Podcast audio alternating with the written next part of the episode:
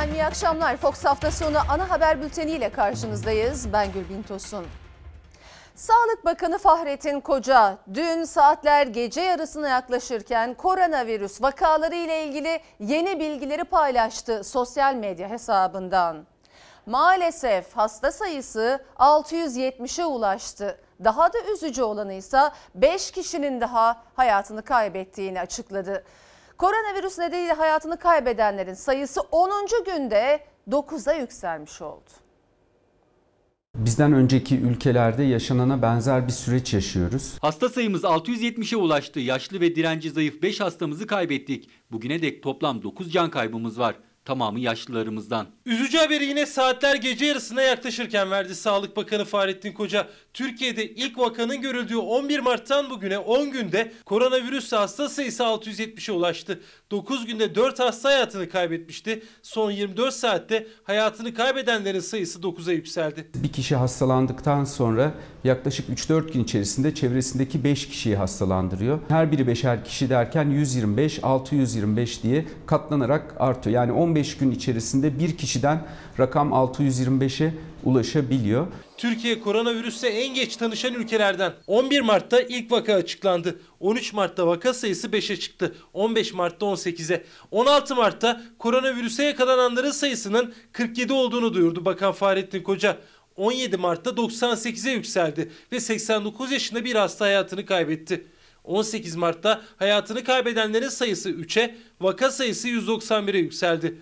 19 Mart günü ise koronavirüs hasta sayısını 359, hayatını kaybedenlerin sayısını da 4 olarak açıkladı Fahrettin Koca ve son açıklama gösterdi ki bir günde yapılan en fazla testle rakam bir kez daha katlandı. Son 24 saatte 3656 şüpheliye test yapıldı. 311'i pozitif çıktı. Hasta sayımız 670'e ulaştı. Yaşlı ve direnci zayıf 5 hastamızı kaybettik. Bugüne dek toplam 9 can kaybımız var. Tamamı yaşlılarımızdan. Yaşlılarımızı koruyalım, mücadelemizde bir an bile esneklik göstermeyelim. Tanı alan bir olgu için toplumda aşağı yukarı 10 kişinin daha olduğunu açıkladı Çin.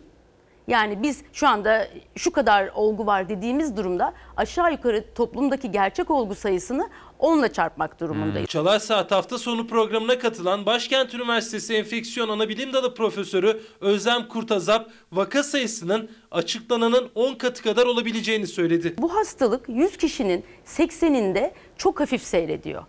Ve bu %80'lik kısım genelde genç dışarıda. Bunlar kendileri sağlık sistemine başvurma ihtiyacı duymuyorlar ama bulaştırmaya devam ediyorlar. İşte bu hani bir tanı alan olguya karşılık muhtemelen toplumda 10 olgu daha vardır denilen durumun nedeni bu. Bütün amacımız vaka sayısının yavaş yavaş artmasını sağlamak. Yoksa artacağını hepimiz biliyoruz. Bütün ülkelerde arttı. Alpay Azap da Fox Çalar Saat programında konuştu. Türkiye'deki vaka sayısındaki artışın beklenen bir durum olduğunu belirtti. İlk baştaki yayılımı e, fark etmek çok kolay olmadığı için genellikle vaka sayısı 100 civarına ulaştığında buna biz kritik eşik diyoruz aslında.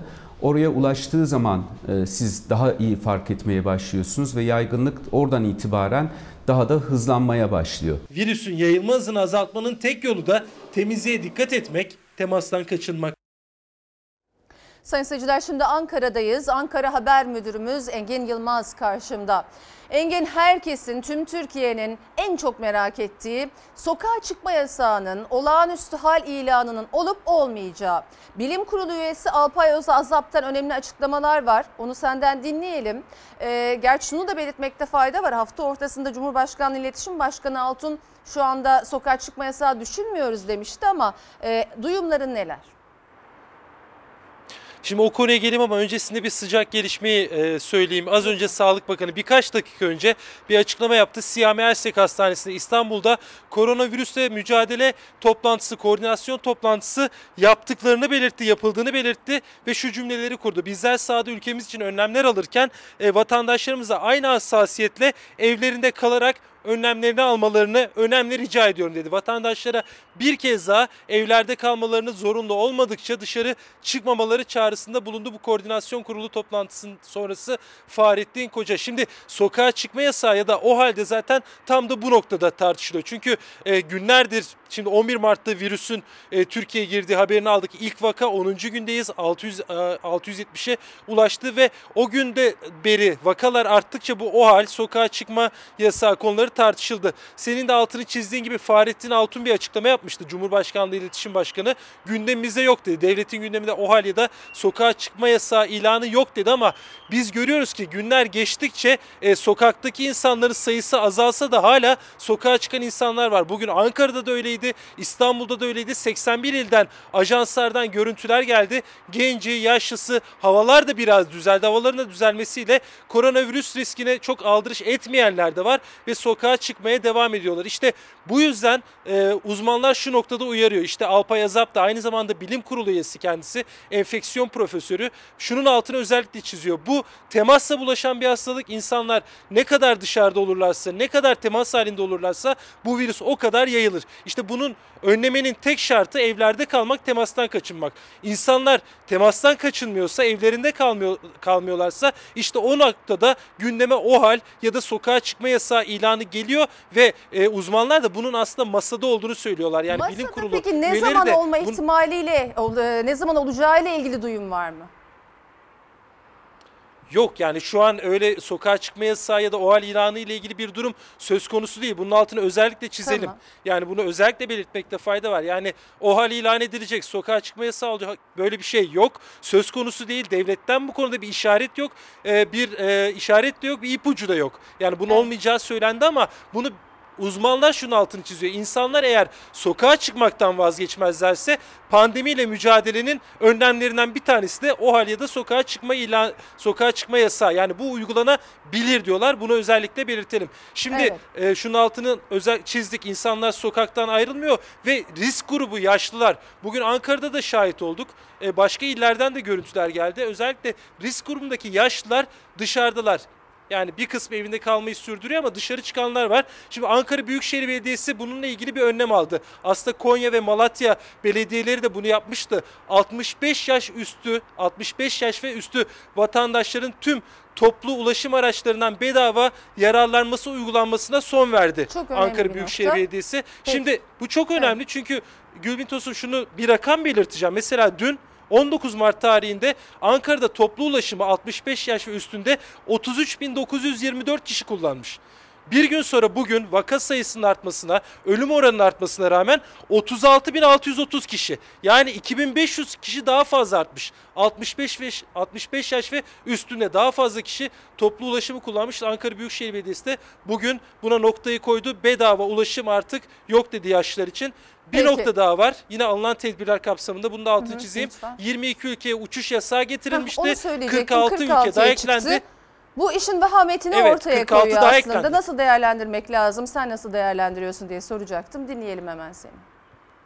Aynen öyle günler yani günler geçti vaka sayısı arttıkça şimdi sadece Türkiye'de değil dünyanın her yerinde bu salgın var. O ülkelerden de veriler Türkiye'de e, yönetenlerin, e, Sağlık Bakanlığı'nın, devleti yönetenlerin eline geliyor. Bütün ülkelerdeki veriler geliyor. Oralarda salgın da kat kat artıyor her geçen gün. İşte o salgın yayıldıkça, hastalık yayıldıkça Ankara'da tedbirlerini artırıyor. Hem içeride arttır, art- arttırıyor hem dışarıda arttırıyor. 22 ülkeye e, ki o 22 ülkenin içinde büyük çoğunluğu Avrupa ülkeleriydi. Zaten bir yasak getirmişti uçuş yasağı. Bugün 46 yeni ülke daha eklendi. Yani Güney Amerika ülkeleri var. E, hatta Kuzey Kıbrıs Türk Cumhuriyeti de var. Bunun da altını özellikle çizelim. Zaten Kuzey Kıbrıs Türk Cumhuriyeti'ne uçuş yapan e, bir tek Türkiye vardı. Orayla da e, uçuş yasağı getirildi çünkü orada da vaka var. E, aynı zamanda Rusya, e, Libya ve Katar'da Türkiye'den yapılacak uçuşlara yasak getirdi. Yani bu şunu gösteriyor. Sadece Türkiye'de değil, dünyanın her yerinde bu salgınla ilgili e, bir alarm durumu var. Türkiye'de kendisini en iyi şekilde korumaya alıyor. Dışarıdan daha fazla tehdidin gelmesine karşı bu uçuş yasaklarını biraz da böyle okumak gerekiyor. Peki Engin Yılmaz çok teşekkürler verdiğin bilgiler için. Sayın seyirciler, hastanelerde yoğunluğu azaltmak için acil olmayan ameliyatları erteleyin diye genelge gönderen Sağlık Bakanlığı bu kez devlet özel hastane ayrımını ortadan kaldıran genelgeyi 81 ildeki hastanelere gönderdi. Özel, vakıf, üniversite hastanelerini pandemi salgın hastanesi ilan etti. Bir hafta boyunca hiç aralıksız yağmur yağdığını düşünün ama aynı yağmur miktarı 10 dakika içerisinde yağacak olursa e, bu selin önünde durmak imkansız hale geliyor. Sağlık Bakanlığı olası hasta selinin önüne set çekmek için devlet özel hastane ayrımını ortadan kaldıran adım attı. Kriterlere uyan tüm özel, vakıf, üniversite hastanelerini pandemi yani salgın hastanesi ilan etti. Bünyesinde enfeksiyon hastalıkları ve klinik mikrobiyoloji, göğüs hastalıkları, iç hastalıkları uzmanı hekimlerden en az ikisinin bulunduğu ve 3. seviye erişkin yoğun bakım yatağı bulunan hastaneler pandemi hastanesi olarak kabul edilir. kamu özel ayrımı kalktı demek doğru olur mu? Koronavirüs için kalktı evet. Özel hastaneler koronavirüs hastalarına bakmayacak. Halbuki işte onlarda da çok fazla yoğun bakım yatağı var. Yoğun bakım yatağı bulunamayacak gibi endişeler vardı. Böylece bu endişeler giderilmiş oldu. Genelgede tam 12 madde sıralandı. İlk maddesi özel, devlet, vakıf hastaneleri ayırmaksızın müracaat eden her hastanın koronavirüs tanısı kesinleşinceye kadar kabul ve tedavi süreçlerinin yapılmasını zorunlu kılıyor. Dördüncü madde bu hastanelerin gerekli yoğun bakım ünitelerini hazırlaması gerektiğini söylüyor. Pandemi süresince enfeksiyon hastalıkları ve klinik mikrobiyoloji, iç hastalıkları veya göğüs hastalıkları uzmanı başka bir hastaneden görevlendirme yoluyla karşılanabilir. Bu genelge bize özetle bütün hastane yataklarının tek elden Sağlık Bakanlığı tarafından koordine edileceği, buraya hasta yatışlarının, tedavilerinin ve taburculuk işlemlerinin Sağlık Bakanlığı'nın ekipleri tarafından yapılacağını anlatıyor. Onkoloji, hematoloji ve nakil merkezlerindeki yataklar mümkün olduğunca tedavisi devam eden hastalar için kullanılacak. Özel, vakıf ya da üniversite hastaneleri de hasta kabullerine bu sürede devam edecek. Kamu ve özel sektörün birlikte hizmet vereceği 13.211'i ileri düzeyde toplam 25.466 erişkin yoğun bakımı kapasitemiz söz konusu. 25.466 yoğun bakım yatağının 11.000'i devlet hastaneleri ve üniversite hastanelerinin bünyesinde. %60'ı da özel sektörde. 4.000 ameliyathanenin de solunum destek cihazlarıyla yoğun bakım hizmetine hazır olacağını belirtiyor uzmanlar. Türkiye'de 100.000 kişiye 40 yoğun bakım yatağı düşerken bu sayının Almanya'da 35, İngiltere'de de 8 olduğunu belirtiyorlar. Yani acil servise bir saat içerisinde 100 tane hasta gelirse nasıl yetişebilelim? Ama 10 günde 100 hasta gelirse ona çok rahat yetişebiliriz. Dünyaya hızla yayılan koronavirüste vaka sayısı her geçen gün artıyor. Merkez üssü Avrupa olan salgın en çok İtalya'yı vurdu. Ülkede bir günde rekor can kaybı yaşandı. İtalya'da bir günde 627 kişi hayatını kaybetti. Dünyada can kaybı 12 bine, vaka sayısı 290 bine yaklaştı. Dünyayı kuşatan yeni tip koronavirüs COVID-19 Avrupa'da felakete dönüştü. İtalya'da her geçen dakika artan vaka sayısı korkutucu boyutlara ulaştı. Bir günde 627 kişi öldü. Can kaybı 4000'i aştı. Roma yönetimi salgına karşı yeni önlemler aldı. Tüm park ve bahçeler kapatıldı. Açık hava etkinlikleri yasaklandı. Ordu sokağa çıkanları kontrol altında tutmak için şehir merkezlerinde görevlendirildi. Delia kasabası belediye başkanı evlerinden çıkanlara isyan etti. Ma questa benzina cosa serve se dovete rimanere a casa? Yetkililer karantinada evinizde oturun diye yalvarıyorken benzin alıp ne yapacaksınız? Bu zamana kadar çevremde en fazla 20 kişinin koştuğunu gördüm. Şimdi kentteki herkes aniden spor sever oldu. İspanya'da can kaybı 1002'den 1326'ya yükseldi. Hükümet otelleri kapatıp hastane yapma kararı aldı. Henüz krizin başındaki Fransa'da can kaybı 450'ye çıktı. Ordu sahra hastaneleri kurmaya başladı. Hollanda'da yaşayan 3 Türk vatandaşı hayatını kaybetti. Yaşamını yitirenlerin 66 ve 72 yaşında iki kadınla 82 yaşındaki bir erkek olduğu açıklandı. 5 Türk ise halen yoğun bakımda. Almanya'da ölü sayısı 47'ye yükseldi. İran'da 123 kişinin ölümüyle can kaybı 1556'ya çıktı. Tahran yönetimi hastaneler yetersiz kalınca fuar alanları ve spor salonlarını hastaneye dönüştürdü. Salgına karşı başarılı mücadelesiyle dünyaya örnek olan Singapur'da ilk ölüm gerçekleşti. İki kişi koronavirüsten hayatını kaybetti. Can kaybının 250'yi geçtiği Amerika Birleşik Devletleri'nde Başkan Trump, New York'u felaket bölgesi ilan etti. Şehirde eczane ve marketler dışında tüm iş yerleri kapandı. Hastaneler kritik olmayan ameliyatları askıya aldı. New York Belediye Başkanı orduya tam seferberlik emri verilmesini istedi. Şu ana kadar 12 kişinin hayatını kaybettiği Kanada'da eşi karantina altında olan Başbakan Trudeau halka seslendi. Kendinizi yalnız hissetmeyin, faturalarınızı nasıl ödeyeceğinizi düşünmeyin dedi.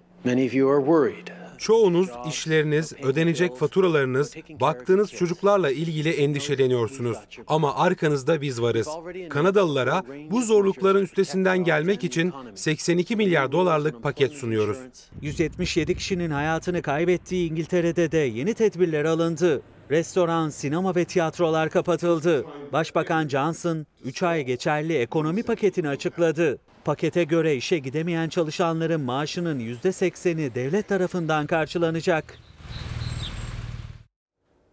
Koronavirüs nedeniyle evden çıkmayın çağrılarına rağmen birçok ilde asker uğurlama törenleri yapıldı. Terminallere akın eden yüzlerce kişi halay çekti, oyunlar oynadı. Tepki çeken görüntülerin ardından İçişleri Bakanlığı harekete geçti. 81 il valiliğine gönderilen yazıda toplu asker uğurlama törenlerine geçici süreyle izin verilmemesi istendi. Havaya atıp tuttular. Halay çekip oynadılar. Otobüs terminalini adeta stadyuma çevirdiler. Görüntüler asker uğurlama törenlerinden. İller farklı ama manzara aynı. Evde kalın, sosyal mesafeyi dikkate alın uyarılarını hiçe sayanlar otobüs terminallerine akın etti. İşte asker uğurlama için otobüs terminallerindeki kıyamet kalabalık hani hakikaten hepimizi e, hayrete uğrattı. Sadece Sivas, Ankara, Konya değil, yurdun dört bir yanında kurallara aldırış olmadı. Evladını, arkadaşını uğurlamaya gelenler el ele tutuştu, birbirine sarıldı, öpüştü. Yani biz diyoruz ki iki kişi yan yana bile gelmeyin. Olabildiğince lütfen evinizde kalın. Yüzlerce kişinin alay çektiği, meşaleler yaktığı, maske takmadığı görüntüler üzerine İçişleri Bakanlığı harekete geçti. Önce sosyal medyadan hassasiyet çağrısı yapıldı. Koronavirüsün ülkemize yayılmasını engellemek için uygulanan kurallardan sosyal mesafe kuralını asker uğurlamalarında da uygulamalıyız. Bu konuda hassasiyet göstermenizi rica ediyoruz. Bakanlık bununla da yetinmedi. 81 ilin valiliğine asker uğurlama törenlerinin geçici olarak durdurulması için genelge gönderdi. Törenlerin salgın riskini artıracağına dikkat çekildi. Genelgeye uymayanlar hakkında idari ve adli işlem yapılması istendi. Vatandaşların salgın riskine rağmen canlarını tehlikeye atmasına Koronavirüs Bilim Kurulu üyesi Profesör Doktor Alpay Azap da tepki gösterdi. İlker Karagöz'de Çalar Saat programına katılan Azap herkesi duyarlı olmaya çağırdı. Ya o kadar anlatıyoruz kaç günlerdir anlatıyoruz. Herkes anlatıyor. Evinizde kalın, çıkmayın. Çok az kişiye temas edin. Bu hızla bulaşan bir virüs diye. Ama insanlarımız maalesef e, bu duyarlılıkta değiller. Koronavirüs vakasının Türkiye'de görülmesinin 10. günü. 10 gündür siyasiler de sağlıkçılar da zorunlu olmadıkça evinizde kalın diye uyarıyor insanları. Bu uyarıya dikkate alanlar çoğunlukta ama özellikle risk grubundaki yaşlılar sokakta. Cumhurbaşkanı Erdoğan da bir ses kaydı yayınladı. Evinizde kalın dedi. Ankara Üniversitesi öğretim üyesi aynı zamanda bilim kurulu üyesi Profesör Doktor Alpay Azapsa sokağa çıkma yasağının olağanüstü hal ilanının masada olduğunu söyledi. Abiler, beyler kalkar mısınız oradan? Yasak orası. Hala yan yana duruyorlar bak. Hacı abi kalk diyoruz. Gezmeye çıktık. E peki virüs? Vallahi. Vallahi beş gündür çıkmıyordum ben bugün canım sıkıldı çıktım geldim. Virüs en fazla yaşlı ve kronik hastalığı olan vatandaşlarımıza bulaşıyor. En çok bu iki grubun ölümüne sebep oluyor. Hijyen kurallarına kati suretle riayet etmeli. Zorunda olmadıkça kesinlikle evden dışarı çıkmamalısınız. Cumhurbaşkanı Erdoğan da bir ses kaydıyla seslendi. Vaka sayısı hızla artarken tüm uyarılara rağmen sokağa çıkan, meydanları dolduran yaşlara uyarılara dikkat edin, evde kalın dedi. Resmi kurum ve kuruluşlarımızın açıklamalarını dikkatle takip etmelisiniz. Kendinize ve etrafınızdaki yaşlı ya da kronik hastalık taşıyan yakınlarınıza dikkat etmenizi sizlerden istirham ediyorum. İşim olduğundan dolayı Ulus'a gelmiştim. Fatura işim vardı. Eşim dedik ki ya dedi, nereye gidiyorsun dedi. Ne yapayım dedim. Akşamları acız. Çalışanım yok. Ne yapayım? Hırsızlık mı yapayım? Virüsün yayılımı hızı Sağlık Bakanlığı da bilim kurulu üyeleri de dışarı çıkmama konusunda uyarıyor. En çok da yaşları ama en çok da onlar dışarıda. Havasız kalıyoruz evde. 24 saat oturuyoruz. Yani siz böyle korunuyorsunuz. Evet ben böyle korunuyorum. Uzmanların uyarılarını dikkate alan duyarlı vatandaşlar zorunlu olmadıkça evlerinden çıkmıyor ki zaten sokaklarda eskiye göre bir o kadar kalabalık değil. Ama özellikle risk grubundaki yaşlar arasında hala sokaklarda olanlar var. Üstelik koymaları gereken mesafeyi de koruyamıyorlar. Şöyle bir güneşleneyim dedim. E, Eviniz bu çevrelerde mi? Yok Akdere'de. Toplu taşımayla. Aha, Daha çok risk taşıdınız. evet. Birçok ilde belediyeler yaşlıların sık olarak geldiği meydanlardaki bankları sökmekte buldu çareyi. İstanbul'da şeritle kapatılan banklara ısrarla oturanlar da dikkat çekti. Allah'tan gelen şeye niye korkalım ya? Allah Cenab-ı Allah yapıyor bu işleri. Biz korku bilmiyoruz ya. Ölürsek ölür, ölmesin. Ne zaman nasıl öleceğiz? Bir metre kalacaksın aramızda bir metre. Tamam iki metre. Bu vatandaş bunu anlaması lazım. Türkiye'nin birçok yerinde aynı manzara vardı. Sadece yaşlılarda değil üstelik. Antalya'da insanlar parklarda, plajlardaydı.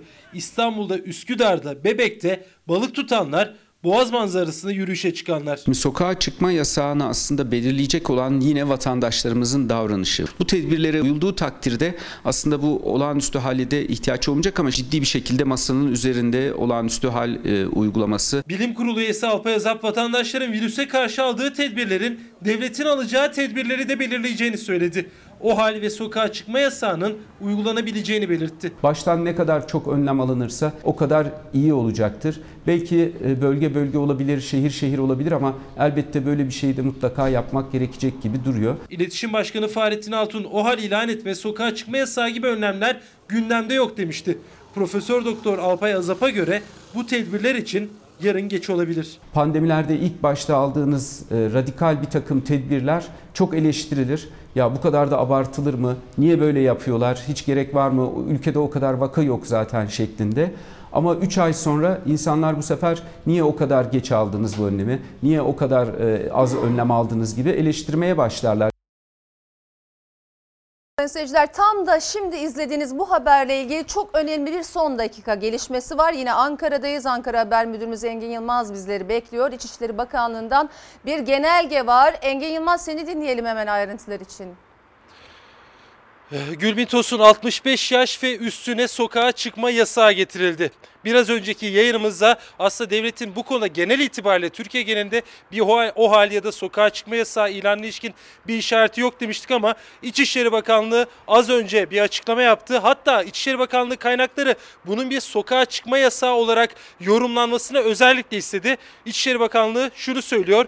Bu gece yarısı saat 24 itibariyle 65 yaş ve üstü Ayrıca kronik rahatsızlığı olan vatandaşlarımızın ikametlerinden dışarı çıkmaları, park, bahçe gibi açık alanlarda dolaşmaları İl İdaresi Kanunu'nun 11. maddesi uyarınca sınırlandırılmıştır diyor İçişleri Bakanlığı. 65 yaş üstü, 65 yaş ve üstü vatandaşlar bu gece saat 24'ten itibaren ikametlerinden dışarı çıkmayacaklar. Parklara, bahçelere gitmeleri yasak. Yani haklarında sokağa çıkma yas- e, yasağı ilan edildi. Çünkü en e, risk grubu bu yaş ve üstü. Yani bu koronavirüs e, tehdidinde yaşlılık ve kronik hastalık çok büyük tehdit. Zaten en fazla 60 yaş üstü, 65 yaş ve üstü e, vatandaşlar bu hastalıktan e, müzdarip oluyor. Onlar en büyük zarar görüyor ve gün içinde biraz önce yayında aktardık, haberde aktardık. Hala uyarılara uymayan e, ve evlerinde kalmayan, sokakta olan, parklara çıkan,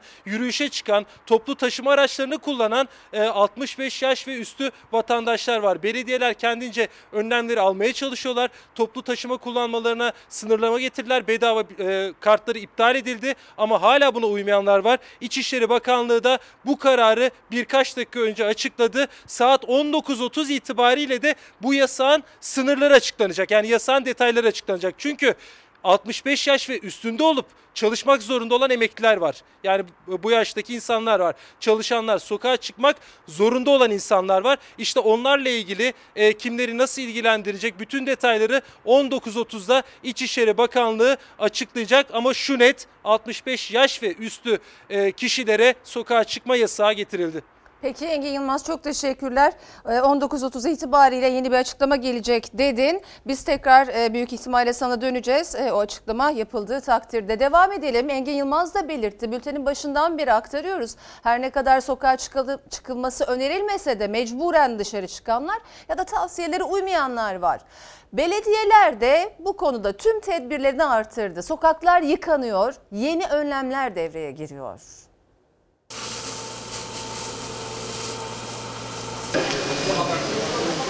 Belediyeler koronavirüsle mücadelede otobüs terminallerine termal kamera sistemi kuruldu. Sokaklar suyla, sabunla, dezenfektanla yıkanıyor. Bazı belediyeler ise apartmanların içine kadar önlem aldı.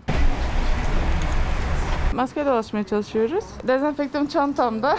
Asansör kullanmamaya çalışıyoruz. Ayakkabılarınızı temizliyor musunuz? balkona koyuyoruz. Koronavirüs korkusuyla kişisel hijyenimize çok dikkat ediyoruz. Ellerimizi devamlı yıkıyoruz. Dezenfektan kolonya kullanıyoruz ama kıyafetlerimizi yıkasak da ayakkabılarımız genelde kirli kalıyor. İşte belediyeler de bunlarla ilgili önlem alıyor. İşte ayakkabılarımızı apartmana girmeden önce burada temizlediğimizde ayakkabı temizliğimizi de yapmış oluyoruz. ayakkabı hijyenini sağlayacak bir solüsyonumuzla paspasımızı her apartmanımıza Beylikdüzü'ndeki her apartmanın önüne e, yerleştireceğiz. En azından binaların içerisine girerken ayak dezenfektesini de yapmış olalım. İstanbul'da Beylikdüzü Belediyesi her binanın önünde bu önlemi aldı. Fatih Belediyesi ise Sultanahmet Meydanı'nda su değmedik yer bırakmadı. Ankara Büyükşehir Belediyesi ise şehre otobüsle gelenleri kontrol için düğmeye bastı. Ankara'ya otobüste gelen yolcular şehrin belli noktalarında inip evlerine dağılabiliyorlardı ama şimdi mecburen aş diye gelecekler ve termal kameradan geçmeden Ankara'ya giriş yapamayacaklar. Otobüs terminalleri sürekli dezenfekte ediliyor. Önlemler üst seviyede tutuluyor. Ankara şehirler arası otobüs terminaline giriş çıkışlar tek kapıya düşürüldü. O kapıya da ısı ölçerli termal kamera sistemi kuruldu. Yolcuların ateşi an be an kontrol ediliyor. Eğer ateşi 37.3'ün üzerinde olan varsa sağlık ekipleri hemen burada müdahale ediyor. Bezlet değil. Bazı belediyeler de kapı kapı dolaşarak hijyen kitleri dağıtıyor. Özellikle yaşlılar, kronik hastalığı olanlar ve engelliler dezenfektanla buluşturuluyor. Maske, Tamam. eldiven, dezenfektemiz var. Sayın seyirciler önceki akşam olduğu gibi dün de saatler 21'i gösterdiğinde Türkiye pencerelere çıktı. Binlerce kişi sağlık çalışanlarını alkışladı. Halkın teşekkür eylemine Cumhurbaşkanı Erdoğan da eşiyle birlikte balkondan destek verdi.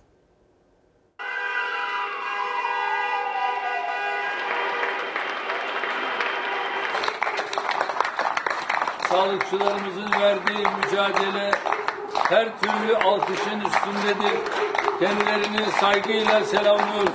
Fedakarca çalışan doktorlara, hemşirelere, tüm sağlıkçılara teşekkür için herkes gibi Cumhurbaşkanı Erdoğan ve eşi Emine Erdoğan da balkondaydı. Türkiye tek yürek oldu. Yine saatler 21'i gösterdiğinde alkış yükseldi her pencereden.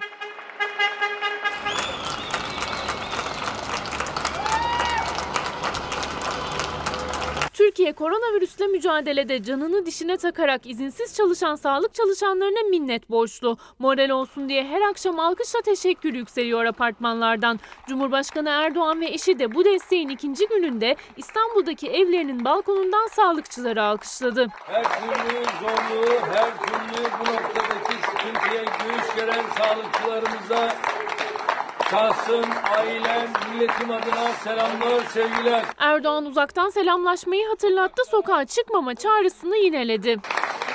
Gönül selam. Sokaklara bu musibeti atlatana kadar çıkmamakta direnelim. Milli Savunma Bakanlığı da askerlerin teşekkürünü yayınladı. Zor koşullarda vatan nöbeti tutmaya devam eden Mehmetçik de sağlık çalışanlarına destek verdi. Sağlık çalışanlarına şükranlarımızı sunuyoruz. Dikkat! İyi ki varsınız. Dikkat! Göstermiş olduğunuz özverili çalışma için hepinize teşekkür ediyor ve sizleri alkışlıyoruz. Umreden ve uçuşların yasaklandığı Avrupa ülkelerinden dönenlerin de öğrenci yurtlarındaki karantinası sürüyor. Onlar da akşam alkışlı desteğe katıldı. Maskeleriyle çalışmaya devam eden Manisa'daki beyaz eşya fabrikası işçileri de sağlıkçıları unutmadı. Sağlık çalışanlarının ise alkış kadar tıbbi malzeme ihtiyacı var. Özellikle aile hekimleri elimizde sadece 10 günlük maskemiz kaldı diyerek çağrıda bulundu. İstanbul Tabip Odası da eksiklerin bir an önce giderilmesini istedi. Stoklardan var eksiklik, dağıtımdan bir sorun var bilmiyoruz ama başta maske, önlük olmak üzere bir yığın malzemenin temininde zorluk çekildiğini ifade ediyor arkadaşlarınız. Türkiye koronavirüsle mücadelede test sayısını artırıyor. Çin'den gelen hızlı tanı kitleri kullanılmaya başlandı. 15 dakika içinde sonuç veren kitlerle hedef günde 15 bin kişiyi testten geçirmek. dışarı çıkarır mısınız? Bu kitler 15 dakikada e, hızlı tanı testiyle e, COVID-19 için e, tanı koyabilmektedir. Cihaza yerleştiriyoruz.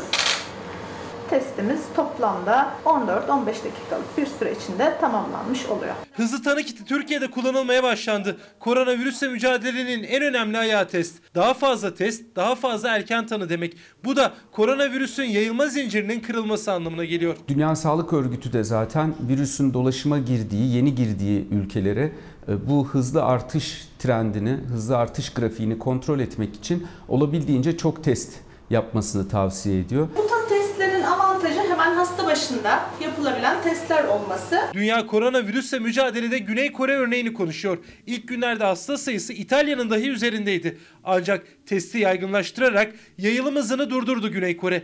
Günde ortalama 15-20 bin kişiye test uygulanıyor. Türkiye'de ilk vakanın görüldüğü 11 Mart'tan bu yana yaklaşık 15 bin kişiye test uygulandı. Hedefte günlük en az 10-15 bin yapabilir hale gelmek istiyoruz. Bunun içinde hızlı tanı kitleri devreye girdi. Çin'den getirilen testler uygulanmaya başlandı. 6 parçadan oluşuyor. 15 dakikada sonuç veriyor. Uygulaması da sonuç alması da çok kolay. Sürüntü çubuğuyla boğazından örnek alacağız.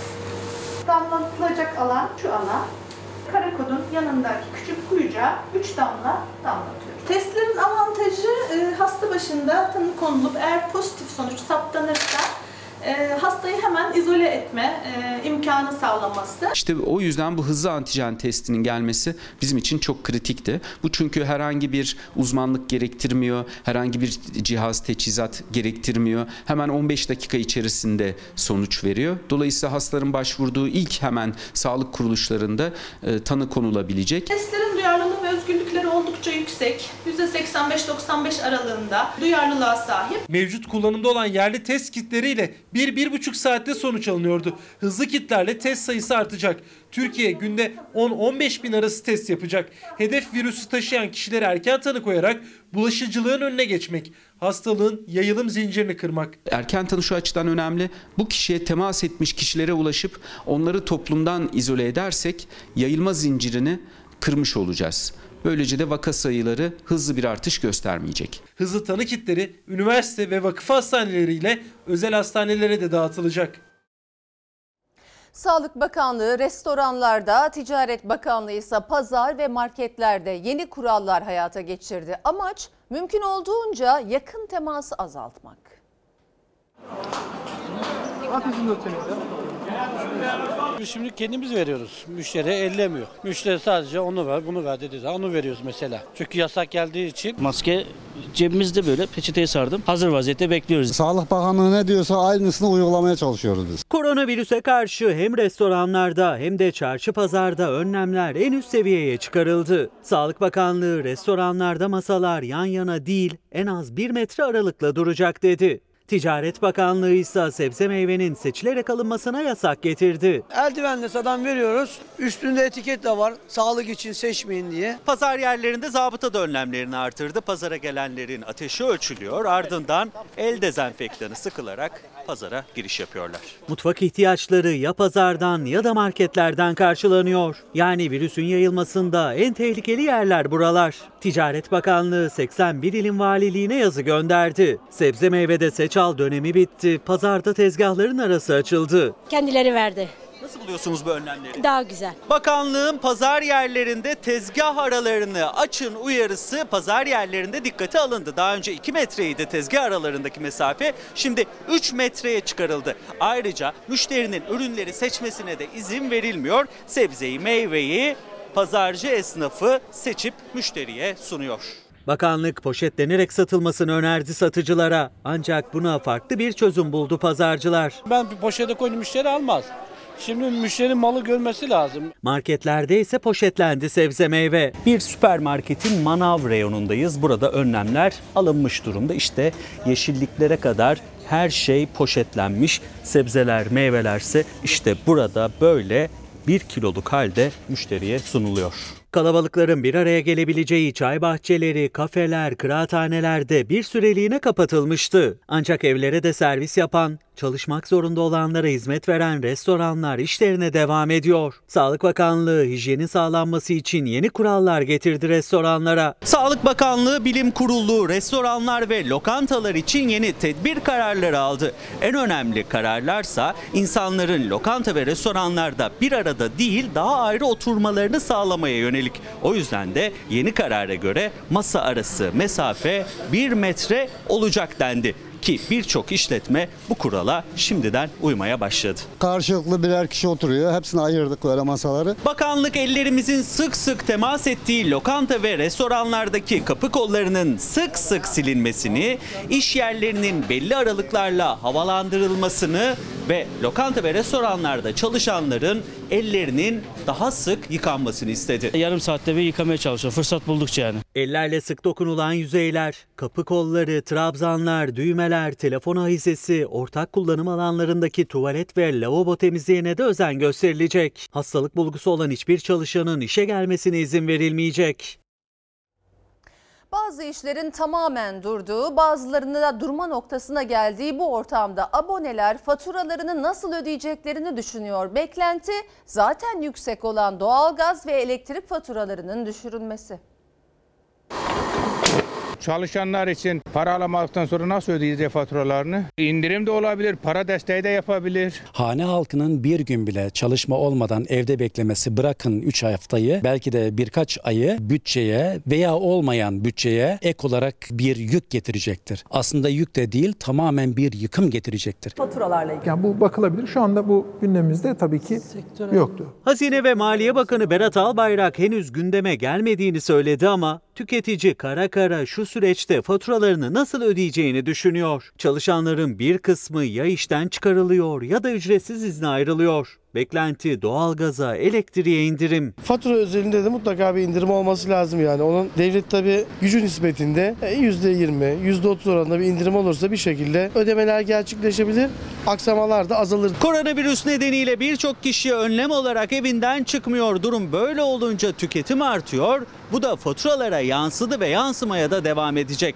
Tüketicinin beklentisi ise bütçesi daha çok sarsılmasın diye faturalarda bir indirime gidilmesi. İndirim yapılıp ötelenmesinde e, kesinlikle fayda var. Evde kalma süresinin artması, faturalarında yükselmesi demek. Ancak gelir artmak bir yana bazı hanelerde azalıyor. Hazine Bakanı faturalara yönelik bir düzenlemenin gündemlerinde olmadığını söyledi. Enerji Bakanı Fatih Dönmezse tüketiciye evden çıkmadan nasıl fatura ödeneceğini tarif etti. Global piyasadaki fiyatların çok üstünde bir bedel ödüyoruz biz. Bakanlığın ya da karar vericilerin enerji fiyatları veya faturaları konusunda katı tutumundan öncelikle vazgeçmesi en azından küresel fiyat seviyesinde faturalara yansıtılması gerekir. Zaten pahalıya tüketiliyor doğalgaz ve elektrik Türkiye'de. Uzmanların ilk önerisi fiyatların aşağıya çekilmesi. İkinci öneri ise su faturasında olduğu gibi doğalgaz ve elektrik faturalarında da borca karşılık yaptırım uygulanmaması. Diyelim ki faturalarda bir indirim olmadı. Ödeyemeyecek güçte olan hane halkının fatura, faturalarının izlenmemesi ve onlara baskı yapılmaması en azından 5-6 ay. Ekonomi uzmanı Profesör Doktor Veysel Ulusoy'a göre faturalar için hızla tedbir alınamamasının bir sebebi de özelleştirmeler. Devletin e, bir kenara atılıp firmaları özelleştirmek, fabrikaları özelleştirmek, piyasayı satmak bize bugünlerde herhalde kendini hissettiren en büyük olgu. Çevre ve Şehircilik Bakanlığı suyun hiçbir gerekçeyle kesilmemesine karar verdi. Ancak İstanbul Pendik'te öyle bir site var ki hem su hem ele- elektrik hem de doğalgaz kesintisi yaşıyor. Sebebi kentsel dönüşüm anlaşmazlığı.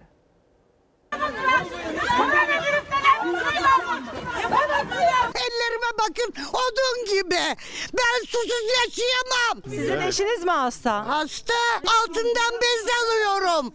Elimi yıkamam gerek. Bir virüs ortamında susuz, gazsız ve elektriksiz kaldık. Yönetimin hatası var. Neden? Yoklar şu an burada. Rant geliri peşindeler. Evlerine kapanıp koronavirüsten korunmaya çalışıyorlardı. Belediyelerden sonra Çevre Bakanlığı da hiçbir gerekçeyle su kesilemez dedi ama onların hem suyu hem elektriği hem de bu soğukta doğalgazı kesildi. Site sakinleri geceyi ateş başında ısınmaya çalışarak geçirdi. Bütün yaşam kaynaklarını polis panzerlerle gelerek bugün kesti. Ve bu havada çocuklar tir tir titriyor. 230 konutluk sitenin ikamet edilen 100 dairesinden birisi bu site. Elektriğe bakıyoruz, yanmıyor. Musluğu açıyoruz, sularda akmıyor ve bu şekilde site sakinleri taşıma suyu kullanıyor. Yanmıyor. Yanmıyor. Nereden taşıyorsunuz? Cami var uzakta oradan taşıyarak getirdim. O kadar zorluklarla krediyle aldım ki burayı ben. Şu anda bana buradan çık deseler benim kira verecek gücüm yok. Ne yapacağım? Nerede oturacağım? 1998'den bu yana İstanbul Pendik'teki 8 bloklu sitede oturuyorlar. İmar planından iki kat fazla inşaat edildiği için tapu alamadılar. 2013 yılında kentsel dönüşüm kapsamında yıkılıp yeniden yapılmasını gündeme getirdi sitenin yöneticileri. Oysa site sakinlerinin İstanbul Teknik Üniversitesi'ne yaptırdıkları risk analizinde binaları sağlam çıkmıştı.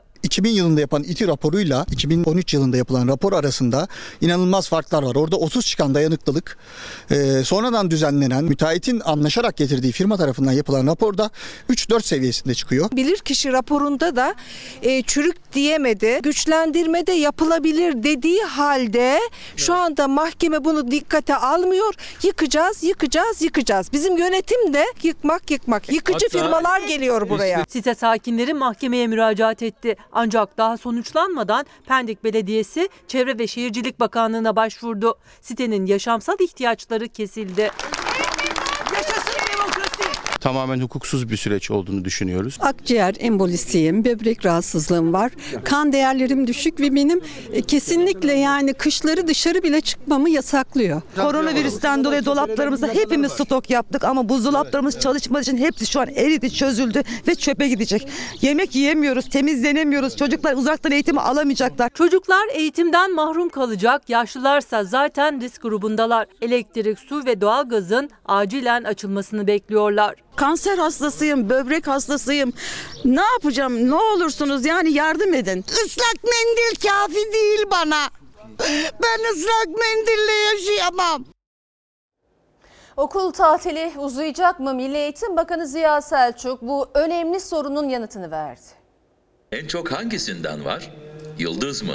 Rakam mı yoksa harf mi? Sağlık Bakanlığımızla süreci hassasiyetle takip ediyoruz. Bilim Kurulu'nun tavsiye kararlarıyla hareket ediyoruz. Bu belirsizlik rahatsız ediyor farkındayım. Bu hafta itibariyle tekrar bir görüşmemiz olacak ve bu görüşme sonucunda da sonraki süreç hakkında e, toplumu bilgilendirme imkanımız da olacak. Çok merak edilen okul tatili uzayacak mı sorusuna böyle yanıt verdi Milli Eğitim Bakanı Ziya Selçuk. Net bir yanıt yok henüz. Uzaktan eğitim pazartesi sabaha başlayacak. Tatilin uzayıp uzamayacağı başlayacağı da hafta içinde belli olacak. Dersleri daha önce ilan etmiştik. Evet. Hani ilkokulda hangi saatte hangi dersler olacak? İlkokul 1, 2, 3, 4. Ortaokulda hangi saatte hangi dersler olacak? Bu dersler 20'şer dakika. Psikolojik olarak, eğitsel olarak e, evin içinde sınıftaki gibi 40 dakika oturmak konsantrasyon açısından, odaklanma açısından doğru değil. Koronavirüs nedeniyle alınan tedbirlerden ilkiydi okulların tatil edilmesi. Ara tatil öne çekildi. İki haftalık tatilin ilk haftası geride kaldı. Yeni haftada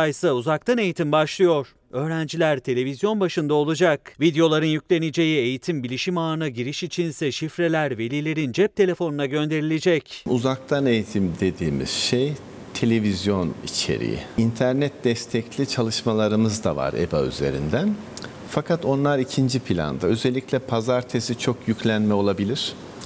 Emin olun hiçbir Avrupa Birliği ülkesinde dahi bütün öğrencileri aynı anda e, eş zamanlı olarak bir eğitimi alabilecek bir internet altyapısı yok. Türkiye'de de yok. ÖSYM pek çok sınavı ertelediğini duyurdu. Üniversite ve liseye giriş sınavları içinse henüz bir karar alınmadı. Prensip olarak bizim hedefimiz sınavı ertelememek.